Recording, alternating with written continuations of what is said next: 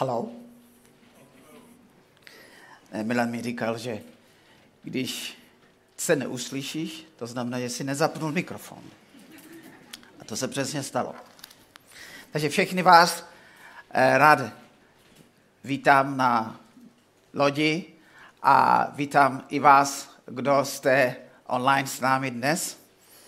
Pokračujeme ve sérii o biblických hrdinech. Pro mě je jednodušší říct biblických postavách. Nevím, co je jednodušší eh, pro vás. To je kvůli skloňování. Eh, a já budu mluvit dneska o takové dvojici postav. Ten hlavní pro mě je ve skutečnosti ten, o kterým ten příběh je nejméně. Nicméně, abych mohl o něm mluvit, musím mluvit eh, o tom prvním, a ten je jakoby hlavní, ale ve skutečnosti druhý, vedlejší. To je složitý. Takže, abych vás nenapínal, moje, eh, moje postava, moje hrdina Eh, se jmenuje Jetro. Eh, podle reakcí si myslím přesně to, proč, nebo eh, to je důvod, proč o něm budu mluvit, protože on není moc známý. Není o něm tolik napsáno v Biblii, není tak jako, když řeknu Eliáš, tak každý si vzpomene, kdo to je, nebo Příští týden budeme mít další hrdinu, nebudu to prozrazovat, ale kdybych to řekl, tak každý to víme. Ale o, Jetrovi, o Jetrovi eh, se píše málo, ví se o málo, mluví se málo. Eh, Jetro, Jetro je, nebo byl, tchán Mojžíše. To už je doma.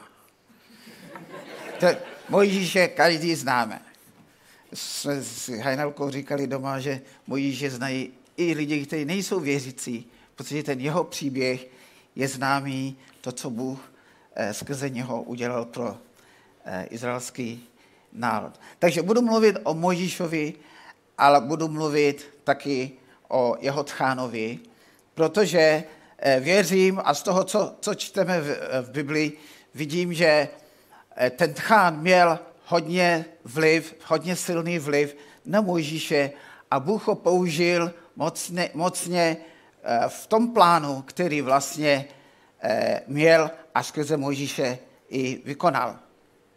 Mojžíš se narodil v době, kdy Izrael byl v otroctví v Egyptě.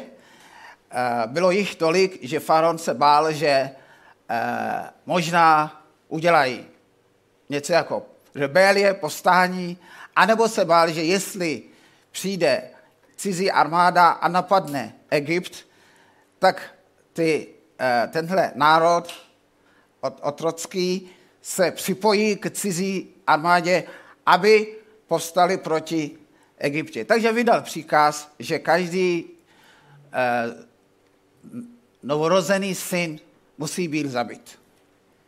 A v, te, v téhle době se narodil i Mojžíš. Ale božím působením se stalo, že eh, byl zachráněný. A dokonce ho našla na vodě, na, na řece prince, eh, princezna, dcera, dcera faraona a ta svěřila Mojžíše Možíšově původní matce, aby se o něj starala jako o chůvě. A když byl potom o něco starší, šel teprve do paláce za tu svoji, co by druhou matkou. A můžeme přečíst v Exodu 2. kapitole od 11. verše, když už Možíš byl starší, čas plynul, Možíš vyrostl, jednoho dne zašel ke svým bratrům a viděl jejich těžkou dřinu. Viděl taky, jak jeden Egypten bije jednoho Hebreje, jednoho z jeho bratrů. Rozhledl se tedy na obě strany a když viděl, že tam nikdo není, zabil toho egyptiana a zahrabal ho do písku. Když k ním pak přišel druhého dne, hele, dva hebrejové se tentokrát prali a řekl tomu, kdo to začal, proč je svého druha? Ten opáčil, kdo tě udělal naším vůdcem a soudcem? Chceš mě snad zabít, jako si zabil toho egyptěna včera? Je, děkuji.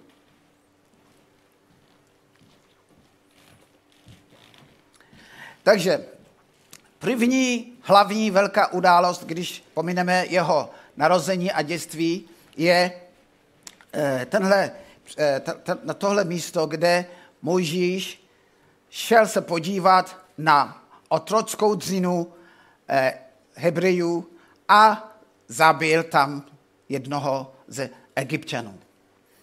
A Mojžíš, Mojžíš si byl vědom toho, že má nějaký zvláštní poslání, že to není jen tak, že zrovna on se na, zachránil tímhle způsobem a že se stal vlastně součástí eh, faranovy rodiny kvůli té dceři, nebo jak tomu říkám, té druhé, eh, druhé matce.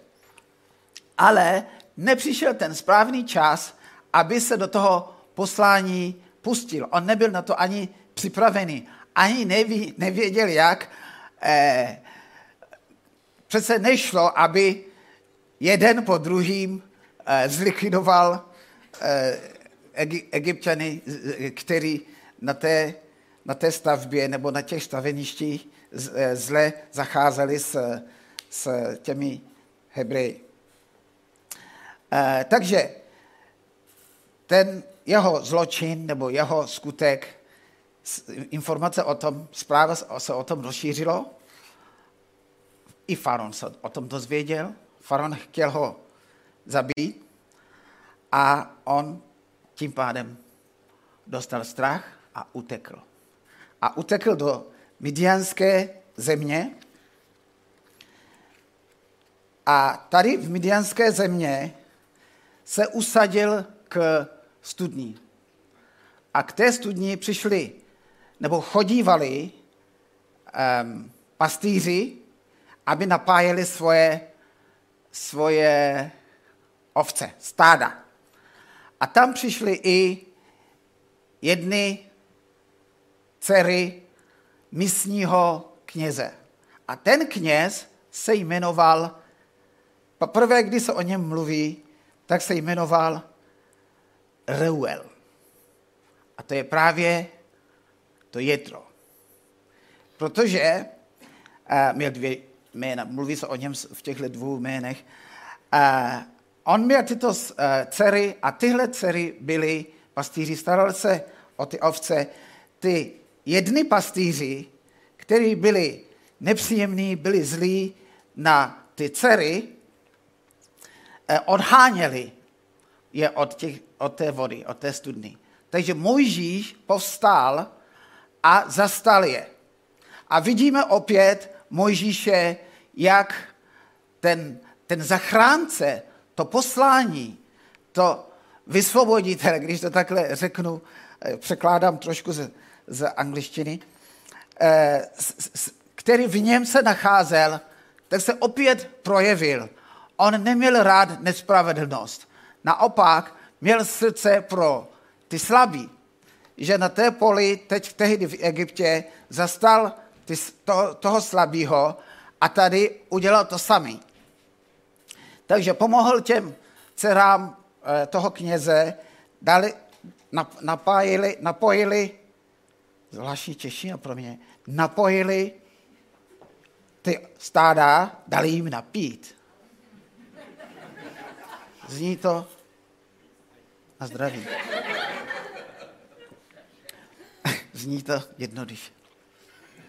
Takže dali jim napít a mohli jít domů. A doma vyprávěli všechno otci a otec ho nechal pozvat. A ten den se radikálně změnil Možíšův život. Protože když přišel domů, on všim, uh, vzpomeňme si, že on utekl z Egypta, takže je cizí, v cizí zemi, nic nemá, nemá ani kde podle mě bydlet a nikoho nezná. Skončil u nějaké studny a když ho pozval domů eh, Jitro, tak kromě toho, že mu dali najíst, dali mu práci, protože stal se jedním z uh, pastýřů, který společně s dcerami starali o stádo a taky dostal ženu. To už je průlom. Takže jedno, je, jednoho dne se probudil nebo putoval přes noc do cizí země a najednou je z něho prostě eh, anglicky bych řekli family man. Má, má rodinu, má práci a stal se součástí, klíčový je, že se stal součástí rodiny toho eh, místního kněze, toho, jetra, toho, toho eh, Reuela. A později v tom příběhu, dneska nebudeme číst ho celý, ale vidíme, že ten Rel nebo to Jetro a vlastně, když, když budete hledat v, v konkordanci Jetro, tak jedno z míst, pro který on je právě hodně známý, je místo, kde on radí Mojžíšovi, jak má pracovat s tolika lidma, když mají všechny různé otázky, problémy, hledají boží vůli, hledají odpověď od Boha, protože když vyvedl eh, eh, Izrael z Egypta, tak jí mohlo být dva až tři miliony, což je hodně. Eh, takže on se stal pro Mojíše i takovým, řekl bych, zároveň tchánem, zároveň něco jako otec nebo mentor. A Mojžíš se stal součástí jeho hospodářství, souhlasil nebo uh, v, v, v, v jiném překladu, že se dohodli, že Mojžíš zůstane s nimi. A pracoval pro něj 40 let. Takže Mojžíš než se stal tím velkým pastýřem, který, který ho dneska známe, tak nejdřív 40 let pracoval jako pastýř ovcí. Umíte si to představit? Já jsem v Čechách, teďka to bude 35 let, a celou tuhle dobu bych se učil nebo bych se staral o ovce. A chodil bych, chodil bych po, po pouštích. Myslím, že ovce bych zvládl, ale nemám rád kočky.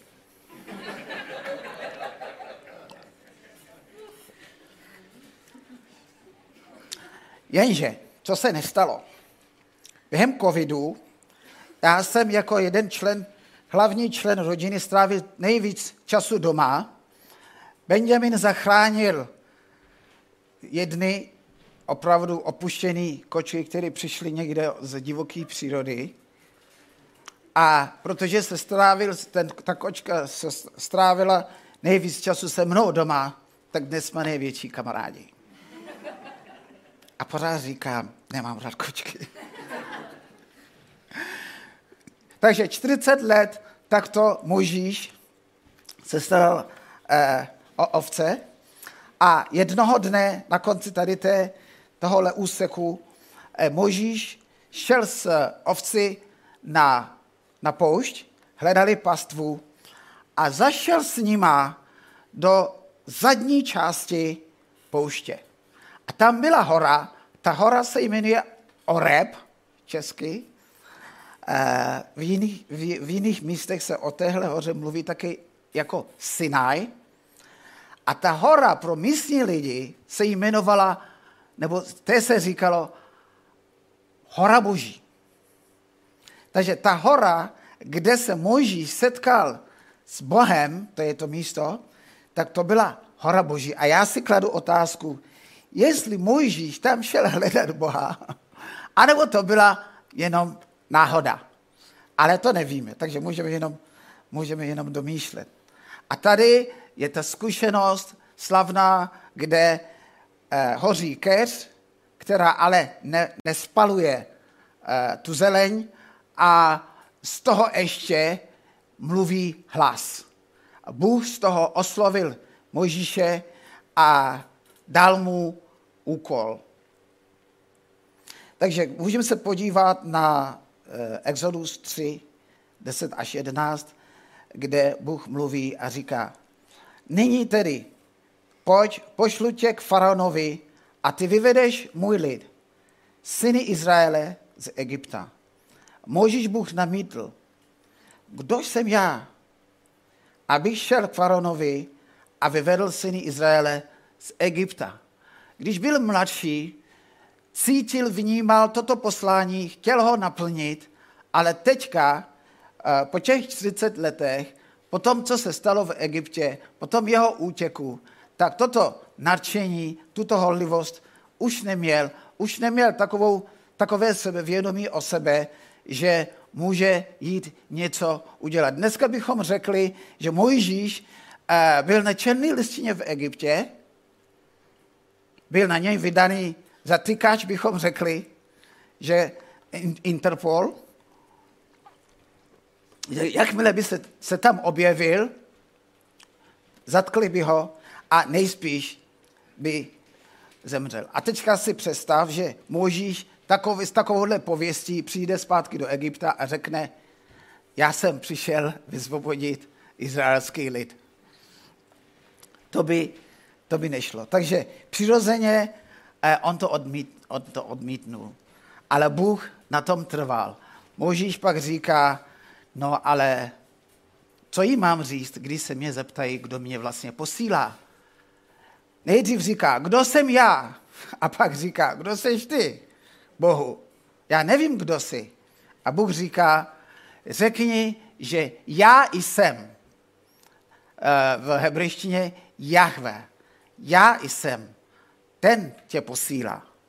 A já půjdu s tebou. Já jsem slyšel ty modlitby mých lidí a já je chci, chci vysvobodit.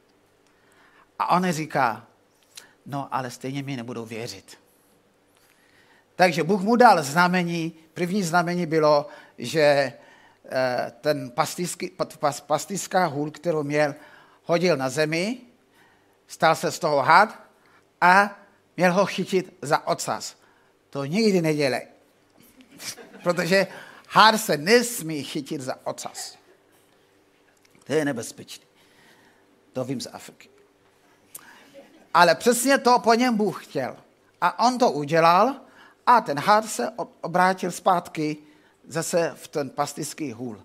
Pak říkal, ať dá do oblečení, do, do košile ruku, stál se z toho, měl tu ruku pak od, lep, od lepru a tak trochu tím přesvědčil Možíše, že až ty lidi budou pochybovat, tak toto může ukázat, aby na důkaz toho, že on je ten, který ho posílá. Moží pořád ne, není přesvědčený.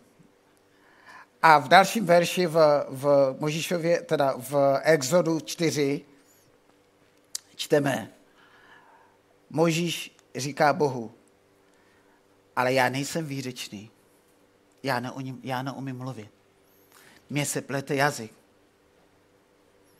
A Bůh říká, já ti naučím, co máš říkat. A já mám pocit, že tohle bylo pro Mojžíš už příliš. Jestli koktál, tak bál se toho, jak bude sice vědět od Boha, co má říct, ale jak to bude před faraonem nebo i před izraelským lidem eh, říkat, co Bůh říká. Tak Bůh říkal, já ti pomůžu. A když už Bůh vyvrátil i tenhle ten argument, tak Moží řekl, promiň pane, pošli přece jenom někoho jiného. Tady vytáhl úplně teďka žádný okliky, prostě. A to už, to už Bůh rozlobil. Bůh s ním byl dosud trpělivý, ale vlastně Bůh se zlobil akorát tím, že, nebo zareagoval na to tím, že mu dal pomocníka. Říkal, tvůj bratr Aaron je výřečný, on dobře umí mluvit a on je na cestě sem. Takže vy se potkáte, on půjde s tebou, ty budeš mluvit a k němu a on bude mluvit k, k lidu a k, k faraonovi. Takže Mojžíš šel zpátky domů, nezapomněli jsme na Jitra, a všechno vyprávěl Jitrovi a požádal ho o svolení, aby mohl odejít se svojí rodinou a udělat ten úkol, který Bůh mu řekl. I když, když to přečteme, tak on říká, prosím, nech mě jít se podívat, jestli moji bratři žijí. to není to, co Bůh mu řekl. Bůh mu řekl, ty půjdeš a vyvedeš izraelský lid z Egypta. Jetro mu dal souhlas, dal mu požehnání, když to takhle řekneme, a odešel. A když odešel, Bůh dělal velký skutky skrze něho a víme, kdo známe ten příběh, že Bůh udělal ty velké rány, skrze který potrestal egyptský národ a donutil je, donutil faraona, aby pustil izraelský národ. A když se setkal Mojžíš poprvé s Bohem na té hoře, tak Bůh slíbil, že znamení pro tebe, Mojžíši, že já jsem s tebou a já jsem vyvedl ty lidi z Egypta, je, že se vrátíte zpátky sem na téhle hoře a tady budete obětovat pro mě a budete tady mě sloužit. A to se přesně stalo, že Mojžíš přivedl zpátky eh, izraelský národ na tu horu, poslal zprávu Jetrovi o tom, co všechno mocného Bůh učinil mezi tím, co on odešel do, eh, do Egypta. Poslal mu svoji manželku s dětma a později se vrací nebo přichází i Jetro na tu horu. Takže happy endem tady tohohle příběhu je, že Jetro, Mojžíš a všechny jejich rodiny, včetně tě, té, toho velkého milionového davu, se potkali na té hoře Horeb. A můžeme o tom přečíst v Exodus 18. Jetro se radoval ze všeho dobrodiní, jež hospodin Izraeli prokázal, když je vysvobodil z ruky egyptianů. Jetro tentokrát říkal, požehnán buď hospodin, jež vás vysvobodil z ruky egyptianů, z ruky faraona. Nyní jsem poznal, že hospodin je větší než všichni bohové. Vždyť vysvobodil svůj lid z moci egyptianů, kteří se pišně ponižo, eh, když, kteří je pišně ponižovali. Možíšův tchán Jetro pak přinesl Bohu zápalnou oběť, připravil obětní hody, přišel taky Áron a všichni izraelský stařešinové a hodovali s Možíš, Možíšovým tchánem před Bohem. A já když jsem přemýšlel a připravoval eh, tady ten, ten příběh, přečetl jsem Mojžíšův příběh, jak se potkal s, s eh, Jetrem. Kladl jsem si otázku, jak se stane, že člověk, který zabil egyptiana, se stane takovým mocným služebníkem a vykoná tak mocné dílo. A odpověď, kterou jsem si, jsem si odpověděl, je, že Bůh na, uh, Bůh s, uh, nezanevřel na Mojžíše. Bůh nezavrhnul Mojžíše. Mojžíš zřejmě měl dobrý srdce, ale jeho jednání, zvlášť na začátku, uh, když vnímal a cítil, že má nějaký úkol, tak nešel na to správným způsobem nešel na to ve správný čas. Ale přesto všechno Bůh ho nezavrhnul. ani po těch 40 letech, řekl bych, že po 40 letech zapomeneš na všechny ty, všechny ty, ty, ty raní mládežnické eh, nadšení, ale Bůh byl věrný a Bůh ho vybral a Bůh ho poslal.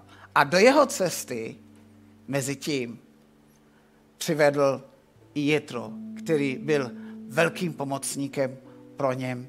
Jetro byl velkou součástí božího velkého plánu ohledně vysvobození eh, izraelského národa z Egypta. On neměl přímý vliv na izraelský lid, ale jeho vliv na Mojžíše udělalo hodně. A to je pro, pro tebe i pro mě eh, inspiraci. Když tady mluvila Kristýna, tak říkala, že Bůh má o nás zájem. A tenhle zájem, přesně takový, měl Bůh o Mojžíšovi. I když on říkal, OK, všechno jsem zkazil, tak teď se spokojím s tím, že budu se tady starat o ovce. A dělat to 40 let.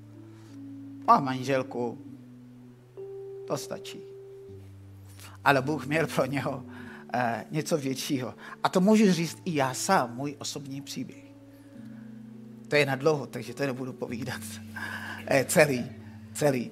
Ale já, když jsem přijel sem, já jsem doma, když jsem se obrátil, tak úplně nechtěl do těch duchovních věcí. Přirozeně se inklinuju k hudbě, takže myslel jsem, že budu dělat něco v tom smyslu. Když budu pomáhat v církvi, tak něco v té oblasti hudby. Rodiče mysleli, že bych mohl kázat, ale o tom jsem nechtěl nic slyšet. Protože jsem takový akademik, tak já studuju a o kázání se nestarám. Ale Bůh o mě nestratil zájem. Protože když jsem přišel sem, tak jako kdyby všechno, co Bůh měl někde schovaný, prostě rozbalil, když to řeknu takhle.